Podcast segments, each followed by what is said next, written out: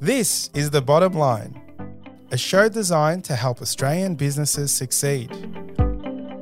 On the show, you'll hear from leading Australian business owners as they share the lessons they've learned building their companies. You'll learn from their successes as well as some of the challenges they faced along the way. We also talk to experts from a range of fields who share specialised techniques you can use to improve your business. I'm your host, Savan Tuna, and I'm a director at Alexander Spencer, and I'm really passionate about helping Australian businesses succeed. Today on the show, we're going to do things a little bit differently. We're going to take you behind the scenes and give you a small glimpse of what it's like making an episode of The Bottom Line. Because today I'm joined by Adam Jaffrey, the founder and strategy director of Wavelength Creative, an award winning podcasting agency based in Melbourne that not only produces a number of great shows, but helps us out with the bottom line. Adam is an absolute wizard when it comes to podcasting and marketing. And in today's conversation, you'll hear Adam share what he's learned from a career in content. Adam will take you through the remarkable story of how he got Wavelength off the ground. He'll break down how producing branded content can help you deliver a complicated message. And I'll share some of the ways that making the bottom line has not only benefited our business, but has helped me evolve as a communicator. Let's dive in. Hi, Adam. Thank you so much for joining me on the bottom line today. Excited to be here. I'm really excited. So, I want to go with the first question. So, you started out your career in advertising world, but I know that even from a young age, you always wanted to start your own business. When you were a kid, what did you tell people when they asked you what you wanted to be when you grow up? this is a funny question. Um, when I was growing up, I think I always knew I wanted to be a business owner. In fact, in my primary school yearbook, where it says, What do you want to be when you grow up? I wrote, a millionaire. All my friends and schoolmates were writing a firefighter, a policeman, a, a, nurse, or whatever. And I was like, no, I want to be a millionaire. And I didn't really know what that meant at the time. I mean, I guess a millionaire isn't actually that rich these days, but back then, that seemed like this grandiose thing that I wanted to achieve. I've always been really ambitious and I didn't know what my business would be and I didn't know how I would get there, but I always kind of thought that that's where I was headed. So that's what I said. I love it. A lot of years have gone by since those days. Tell me about Wavelength Creative. How did you go from working in advertising to running your own business? Yeah, so I studied marketing at university and I went into advertising after I graduated. And I worked at a really great agency, or a couple of great agencies, in fact. But I always felt a little dissatisfied with what I was doing in the advertising world. But I just felt like I was missing this thing, which was ironically my mission to become a millionaire or, or, my mission to run my own business, really, is what it actually evolved into. I, I, don't have these grandiose visions of, of being rich these days, but I do have this ambition to forge my own path. So, that transition to your question from advertising to running my own business really kind of came about where I had always been in love with podcasts as a consumption channel. I'd been listening to podcasts since all the way back at university. And in fact, I always said that I reckon I learned more from podcasts than I did from my university lecturers. I spent more time listening to them than I did going to class. And the knowledge that I gained from all these like marketing and advertising shows was current. It was recent. It was talking about social media marketing and all the like web technology stuff that was happening at the time. And all my textbooks were talking about the four P's of marketing and Kotler's five forces and all this whatever crap that we don't use, right? We don't use that stuff when we go into the real world. So I was working in advertising and I actually decided I wanted to start my own podcast. I had a bit of a dabble with podcasting a couple of years prior when I was studying. And then I decided I wanted to do something a little bit more serious and launch a podcast called MATE, which stands for Marketing, Advertising, Technology, Entrepreneurship. So, kind of like blended all the things I was interested in. And I launched this podcast whilst I was still working in my advertising job and it went really well. I got some really great listeners and learned a lot about podcasting. And I was just producing it all myself, editing it myself, figuring it all out myself. And then I got to this point where I just kind of like got sick of my advertising job. And so one day I just decided I was done and I quit. I quit with no plan for what a short year period. was that? That would have been, I think, 2016, around June or July. And then I went and did some travel and then I came back and I was like, all right, well, what now? And I actually had worked as an advertising strategist beforehand. So I did like the Adam Jaffrey life strategy and I got a whiteboard and I wrote out the strategy. What do I want to do? And I had all these ideas and I ranked them on criteria. And there was like three or four of them. And one of those four ideas was start a podcast agency. The reason I chose to do that was because it felt like it was the perfect blend between the channel that I loved, as the former story referred to, but also it felt like this thing that had a big opportunity for growth because we were sort of right at the beginning of businesses wanting to do podcasting. And then also nobody else was doing it, or at least nobody else was doing it well. Mm. So, like in my advertising job before I'd left, there was starting to be some conversations around podcasts from clients that we were working with, you know, big Australian brands. And I looked around and I was like, nobody in this like 100 person agency knows how to do this. And I do because I made my own podcast and I launched it myself and I edited it myself. So, nobody knows how to do this somebody should create a company that does this. And that somebody was me. That is an amazing story. And leading into my next question, what were the early days like in the business?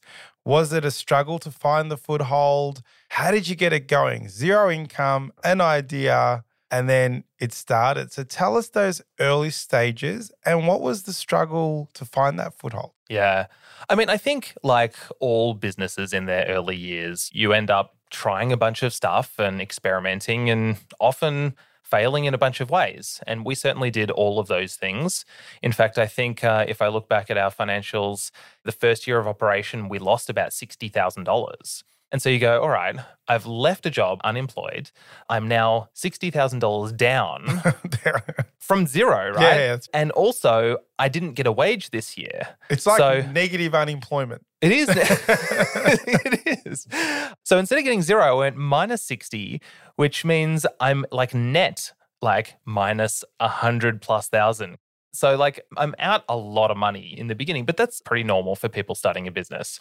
But yeah, like, I think we were kind of lucky that our very first like paying client um, came along pretty quickly. And in fact, um, I remember this story very vividly. I was sitting in the co working space that we were working out of at the time. And I was kind of just throwing this podcast agency idea around with a few people that I knew professionally. And one of those people was a guy called Michael Momsen. And he'd actually tried to hire me a few years earlier in a marketing role for his startup. And I was like, hey, you're a startup guy. Can you give me some advice? Here's this thing I'm trying to do. And so we kind of got chatting and we were going back and forth and uh, we were just kind of texting. And then he gets me on the phone and he's like, oh, yeah, you could do this and you could do this. And what about this and whatever. And then he goes, this is the the moment where wavelength really began. And I remember this story very vividly. Michael goes, Oh, what about this? What about this? And he goes, Fuck it. We should make a podcast together. And I was like, Yeah, sure. Let's do that. And so that was our first client. I love it. But in 2020, you released one of your most successful podcasts, a show called Saving Apollo 13. This show was a huge success, but you actually took a pretty big risk by making it. Can you tell the whole story of how this show came about? So we had produced a couple of shows by this point and we were getting quite good at what we were doing, right? So we knew how to make branded podcasts, we knew how to work with clients, we knew how to set up all, all of their equipment. We had some systems and processes and things already starting to get established.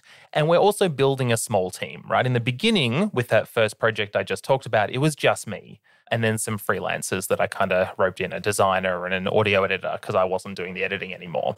But fast forward a few years to get to where you're asking this question here, we had some of that set up. So that's the context.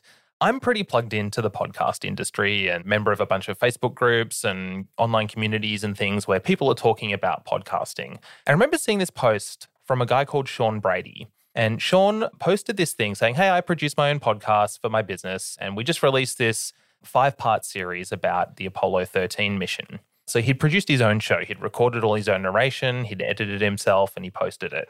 And I was like, I like space stuff. I'm like a tech kind of person. I'll check this out. So I downloaded the show and I had a listen. And I was like, man, this show is good. This show is like really good for somebody who is, and Sean, by the way, is like a consultant. He's an engineer by trade, but he's not an audio guy. He just does that as a passion project. And I was like, this show, this little five episode miniseries that is stuck inside this bigger series of podcasts, is getting lost. Like other people need to hear this. So I sent him a private message and said, Hey, Sean, I love your show. I run a podcast agency called Wavelength Creative. Here's some advice. I think you should re release this show, but release it on its own feed. Give it its own voice, its own artwork, its own name, and maybe tidy it up in a few areas. And he was like, Oh, I'm interested. So we met up and we chatted, and he was like, I don't know. I'm not really sure. I don't think we should do it. And I was like, Sean, I really feel strongly about this. I think it would be great. And I really want to work on it. Like, I want us to do it. I think it'd be a really fun project and it's something I'm interested in. And he's like, uh, I'm not sure. I'm like, Sean, I'll do it for free. No. Oh. Negative 60, Adam. no, we went through a few years into it. So hopefully it's positive 60 when you made that call, but go on. so I was like, I will do this project for free. And look, we didn't actually end up doing it for free. We did it for $1. And the reason we did it for $1 is because I wanted to give Sean an actual contract. where I wanted to engage him as a real client. So I charged him $1 plus GST and he transferred that to my account. And then we, we had a contract and we started working on a show. And this story is a bit of a folklore story here at Wavelength Creative because when people join our team, they may have heard of this project. It's gotten a significant amount uh, of notoriety in the industry. Like it's had a few hundred thousand downloads, this show and still climbing. And it's brought us a bunch of new business and it's been a great case study for us in a number of different ways. And it's probably one of the most technically complex shows that we ever produced. But not many people know that we essentially did it for free. And you know what? We call some of those things loss leaders in the business world. And that's probably a really well, maybe a definition of, of a loss leader really working well for you. So, I wanted to touch on branded content. You kind of touched on it as you told that story. So, Wavelength Creative specializes in branded content. For those of us who don't know, what is branded content?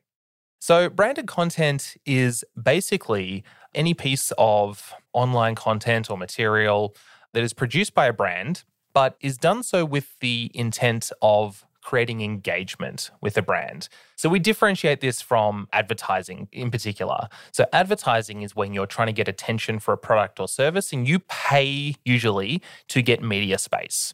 So you go, all right, I want to advertise my drill. I'm a hardware supplies company. I'm going to put ads on during the footy because I know that people who watch footy are interested in buying drills, right? So that's a pretty, you know, basic example of advertising. Now, the content marketing version of that or the branded content version of that is you go, all right, we're going to do, before we talk about podcasting, let's talk about something else. Maybe we do an online video series about how to DIY your own deck. And so we do a YouTube channel, which has got 10 different five minute videos, and we're talking through the things you need and how to drill it together and how to oil the deck, how to um, care for it and maintenance and things like that. Things even beyond the actual core product. So the drill is part of that, but it is not the only thing. And so what differentiates branded content and content marketing from advertising is the first example, we're paying for media space and we're basically just paying to get in front of people's eyeballs. Whereas content marketing or branded content, we're essentially creating something of value that our audience voluntarily opts into. They want to watch the 10 part video series about how to make a deck because I want to make a deck. And it just so happens that the drill company produced that video series. And then when I go down to Bunnings and I want to buy my deck oil and I want to buy my screws, I want to buy my whatever and my drill, what brand drill am I going to buy? Mm. The one who produced the series. So, branded content is about creating valuable content that will engage listeners or viewers or an audience and bring genuine value to their life. And you may have answered this, but why would a business want to produce branded content? Yeah, well, it's really about creating true fans for your organization. So when you advertise, you're renting an audience. You get to get in front of them temporarily. And media costs are very expensive. Like I worked in advertising for a number of years. To produce that TV commercial will cost you a lot of money and then all you've got is a glorified 30 second video. Then you have to pay another few hundred thousand dollars to get that in front of people and actually essentially rent 30 seconds of their time. And guess what? People hate ads. Like, people hate them. Have you ever been on YouTube before, right? You're trying to watch the how to build my deck video, and then an ad comes Ad up comes for, up. I don't know, what the Udi or something, oh, right? You want to skip that? and I'm pressing the skip ad button. All I have to do is wait three seconds, and I'm already clicking the button because I don't want to watch three seconds of this ad. So people hate advertising. So branded content and creating content that's really valuable and that actually aligns with what humans want to consume gets them coming and engaging with the brand and then they feel good. They fall in love in fact with the brand that produced it because the brand is not necessarily doing it with this goal of like conversion. They're not trying to convert you on the spot. So they're not touting features and benefits. They're just trying to deliver value to you. And so from that value, you feel good about the brand. And then maybe one day, or maybe not, you'll end up buying their product. That's the best explanation of branded content. It's stuck in my memory now. I'll never forget how, what it means. now, you produce a lot of shows over at Wavelength, so it must be hard to pick. But do you have a success story that you can share with us where you've worked with a small or medium sized business and produced a podcast that really helped that business achieve what it wanted to do? Yeah, I think we've got lots and lots of case studies here that we can talk to. I can't go past my absolute favorite show we've ever made. It's a show, I don't know if you've heard of it, it's called The Bottom Line. I honestly was not gonna. I didn't think you were gonna say that, but I thought you were gonna say something else. I was like intriguedly waiting for the answer. You can talk about us if you Um, like. So, look, we won't navel gaze too much, but The Bottom Line is a great show. So, we created this show in collaboration with Alexander Spencer with the goal of adding value to the lives of Alexander Spencer's clients, existing clients. So, this show was not actually set out to have a new sales objective and to get lots of new listeners and to convert people. And what that allowed us to do was make a show that wasn't trying to spruik features and benefits. It let us create a show that truly delivered value to the people who listened. And so there's dozens and dozens and dozens of episodes on lots of different really great business related topics that give business owners lots of really great advice on how to run a more productive, a more profitable, a more successful business. And so the goal there was about client retention. How do we add value to the lives of Alexander Spencer's clients? And also, how do we feature them and talk to them and get some of them on the show, which is one of the reasons I'm here. So, so that's one really great case study. I have a few others if you'll indulge Yes, me. I would love to hear them. Another one that I really love is we work with a mortgage broker. His name's Michael Nasser, and he runs a business called Lend Street. And Lend Street, they're based in Sydney, they're a mortgage broking firm. One of the reasons we created that show was about building relationships with people in his industry. So he was able to build new relationships with people who he had never met or engaged with before. So other people from property adjacent businesses, things like buyer's agents, things like auctioneers, real estate agents, all kinds of different people. So the podcast enabled him to open doors that were otherwise shut. So by reaching out and saying, Hey, I love what you're doing in the buyer's agent space. Would you like to be a guest on my podcast?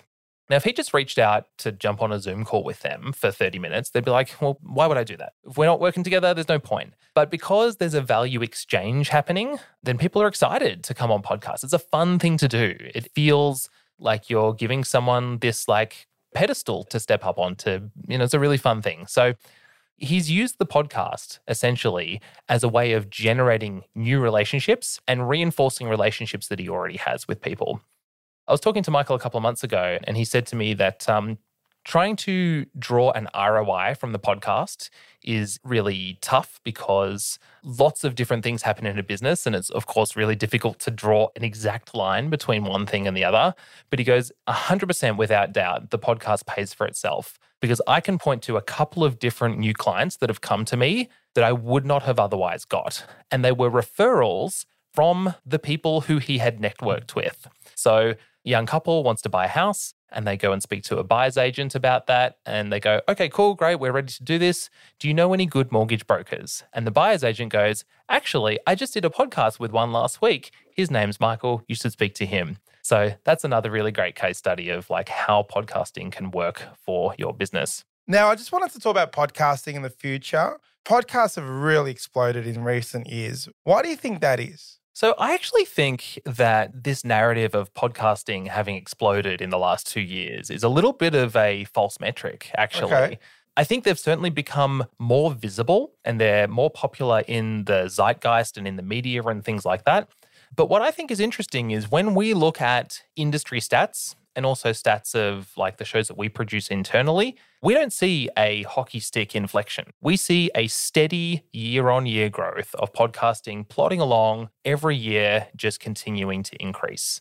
And it's steady and it's reliable and it's stable, which is good. And for those listening, there's a really great report that's put out by Edison Research every year. It's called The Infinite Dial, and they measure podcast listening across a range of different geographies. And if you look at the graph, it's just like steady, steady, steady year on year growth. I think this year we about 43 or 44% of uh, Australia is a regular podcast listener, is the latest stats that came out a couple of weeks ago. And what's really exciting is Australia has also overtaken the US in terms of the proportion of the population who listens to podcasts. So Australia is actually the podcasting capital of the world which is pretty cool. Wow, that's amazing. It's always good to be number one. So we do like that. How important do you think video will be for podcasts going forward? Yeah, I get this question quite a lot. And it's a really interesting thing that we're seeing an explosion of video in terms of online content these days. So here is the official wavelength stance on how video works from the perspective of podcasting. So, video and recording video for your show is a really great idea because it enables you to have more ways to promote and amplify the show in a range of different formats and channels.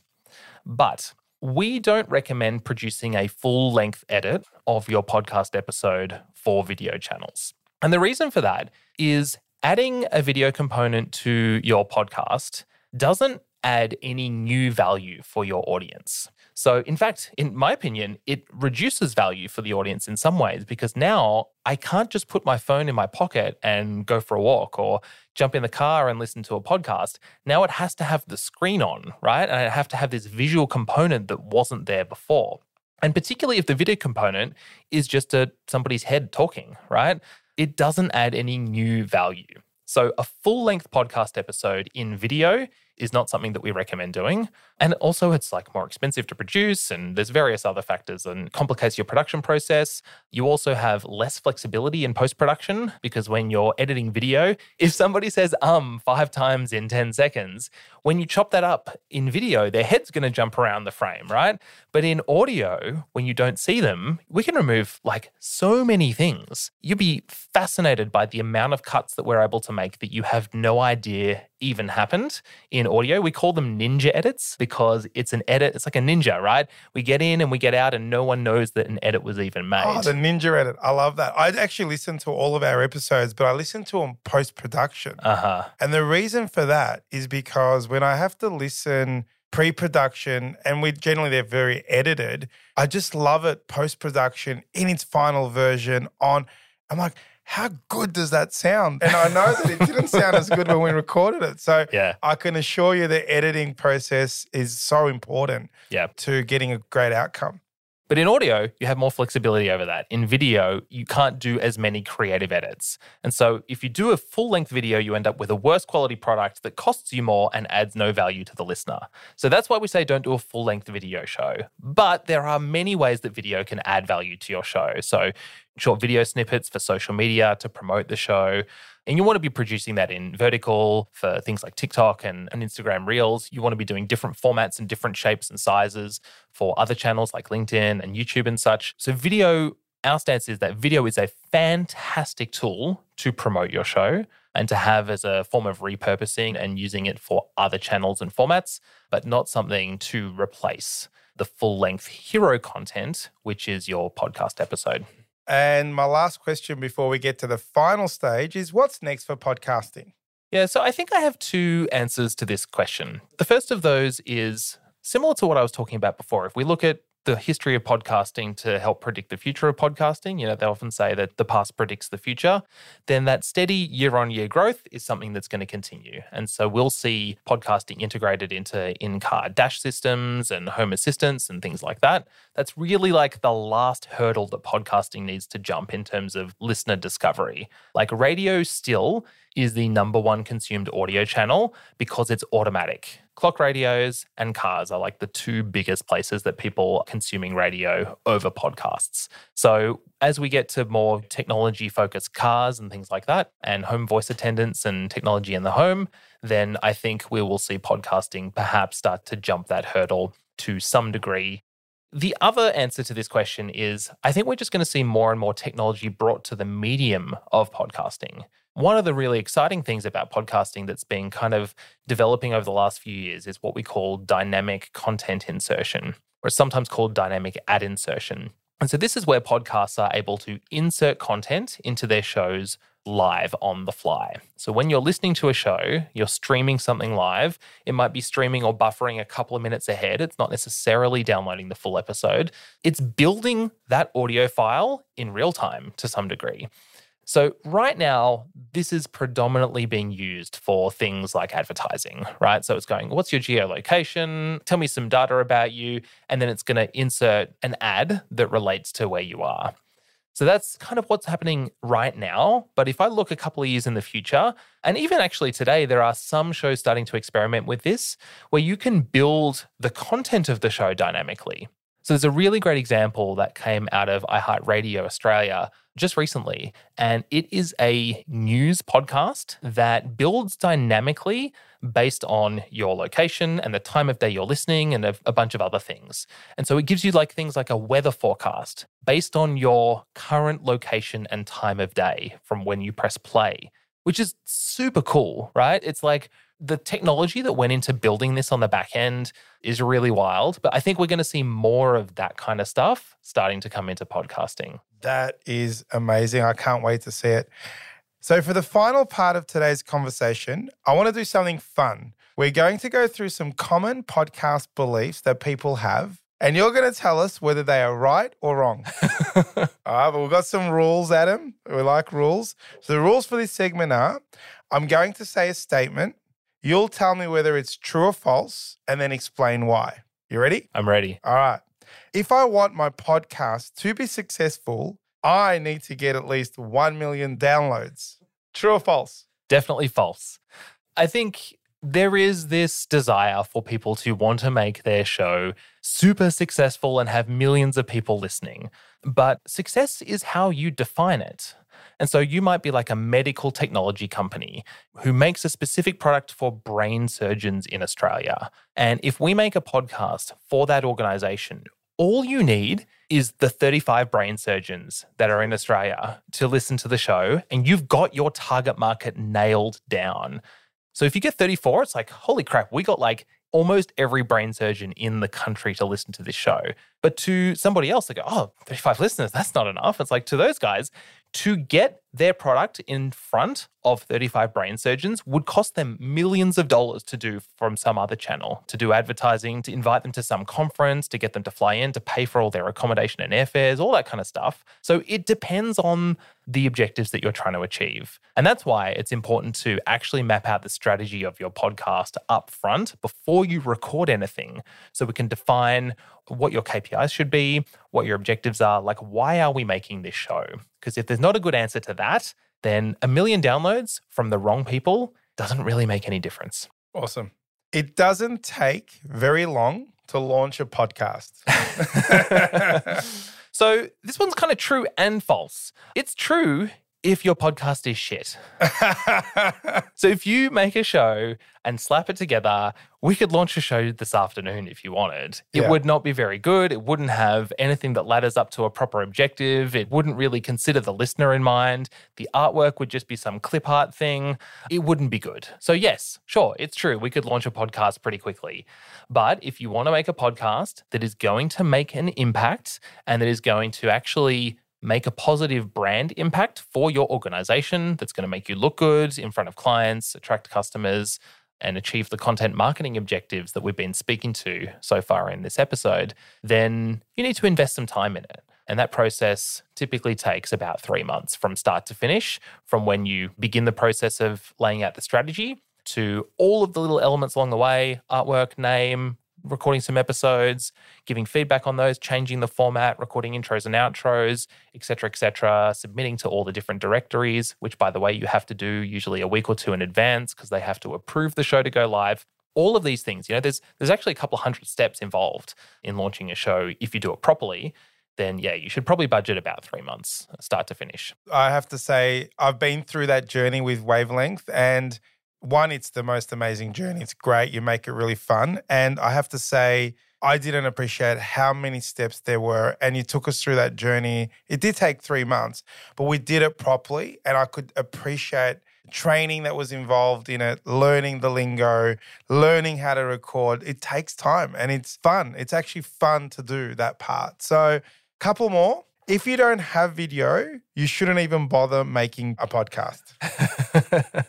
yeah, this one's definitely false. We've talked about this previously, but yeah, video is a great component to have in your show if you are using it as a way to market and promote the show. But I don't think that video is a replacement for podcasting. In fact, in my prior job at advertising, we used to produce a bunch of social media content for lots of big brands. And we used to benchmark that at 16% view rate. So if people would get through 16, so 16 being 1 6, so less than 20%, then we would consider that on benchmark. That was good because it's like short form content, you know, people flicking through their Facebook feed, you know, oh, watch a couple of seconds, nah, not this one, blah, blah, blah. So that was considered good. When we look at podcasting, we're getting 20 minutes plus of brand engagement. In fact, we ran a study recently on all the shows that we produce, and we get an average listener duration of 22 minutes and 26 seconds per listening session. So that means people are engaged with your brand for more than 20 minutes at a time. So massive massive difference. And that's like a completion rate of about 75% of the episode duration. So, yeah, video is not the be all and end all. It's not going to replace podcasting. It's definitely a great channel to include in your mix, but it is not the only thing. And my last one I don't need to edit my podcast. People like that it sounds real. Yeah, this is the same as the prior question, which is, yeah, this one's true if you want your podcast to be shit. Um, I mean, you can probably talk to this, uh, Savan, uh, uh, as an example. Like the difference between the raw version of a recording, which has all of the mistakes and the warts and the bits and pieces, and the polished final version that is actually professionally produced. We've cut out all the fluff, we've chopped out all the mistakes. There's a question that you ask that doesn't work, so we chop that out. The guest rambles for a bit, so we, we pull them back and we, we make them feel much more pointed and punchy with their answers. That's the version that we see get much better consumption rates. And that's the version that people want to listen to, right? Like, content that rambles around and wastes my time is frustrating to listen to and it does nothing to build your brand and your organization. And so uh, we had someone come to us a couple of weeks ago and say, Hey, um, we want to renovate our show. Like, we're producing the show ourselves, we want to improve it. And I was like, Okay, cool. Like, we can do that. And we had to listen to it. And they had like the raw materials of, of good content, but they were making some of these fundamental mistakes of like, they'd open the episode and say, Oh, so hey, how was your weekend? Oh, yeah, cool. so what you been up to? Hey, did you see the latest episode of blah blah? Okay, cool. So today we're here to talk about contact centers. And it's like, wait, what? The topic of this episode, the reason I tuned in is to like learn about business and the contact center in, in this episode is totally divorced from what you set this up as. And there was like four or five minutes of just crap at the start of the episode that just wastes listeners' time. And so that's not going to do you any favors when you're trying to win customers. And I have to say, you've taught me so well. So that what happens is when I actually I listen to podcasts all the time, I'll generally search for things that I want to listen to. So I don't know if it's going to be good or bad, and I'll listen to them. And some of them have been professional people. Some of them have been on TV. And I'm like, this is terrible. it was like, what? You need to speak to Adam from Wavelength because this episode is terrible. And and I just turn off. And you've taught me the rules of the to dos and not to dos. So I, I keep an eye on for those things. And and I listen to these things. And sometimes the content's good, but they make it so bad for you to listen to, oh, you turn off. So Yeah. it's really interesting. We have this philosophy that we use sometimes, which we call all killer, no filler. So you want the content of your branded show to be all killer content. Like it delivers value every second that somebody's listening. And there's no filler content. We're not trying to fluff it out. We're not trying to, like, don't waste people's time. They're there for a reason. Like, think about this listening to a podcast is a voluntary act, right? So, to the advertising versus content marketing thing before, when you advertise, you pay to put your ad in front of somebody and they can't skip it. Whereas podcasts and branded content marketing are voluntary. I'm listening because I want to. And if you're not giving me value, if you're wasting my time, I'm going to find another podcast instead. We're all so time poor these days that uh, when people are volunteering their time to listen to your thing, make it valuable for them. Adam, I want to say thank you, thank you, thank you. It's been a pleasure interviewing you. I was a little bit nervous having my podcast producer on the show, but you've made it very comfortable for me. And I want to say you at Wavelength have been amazing. A big shout out to my mate Jack Traynor, who is our producer at Wavelength. And I want to say it's been a pleasure working with you and a pleasure interviewing on the bottom line. Thank you, Adam. Thanks so much for having me. We love working with you as well. Awesome. This is The Bottom Line, a show designed to help Australian businesses succeed. This podcast was produced by accountancy firm Alexander Spencer. At Alexander Spencer, we've been helping business owners realize their goals since 1952. And we play a pivotal role in developing, implementing, and supervising the business goals and strategies of our clients. To find out how we can help your business succeed, head to our website, alexanderspencer.com.au. To make sure you don't miss an episode of The Bottom Line, be sure to subscribe to or follow the show in your podcast app. And while you're there, leave us a five star review. It really helps others find the show. I'm Savan Tuna, and we'll be back next episode with more tips to help you transform your business. And that's the bottom line.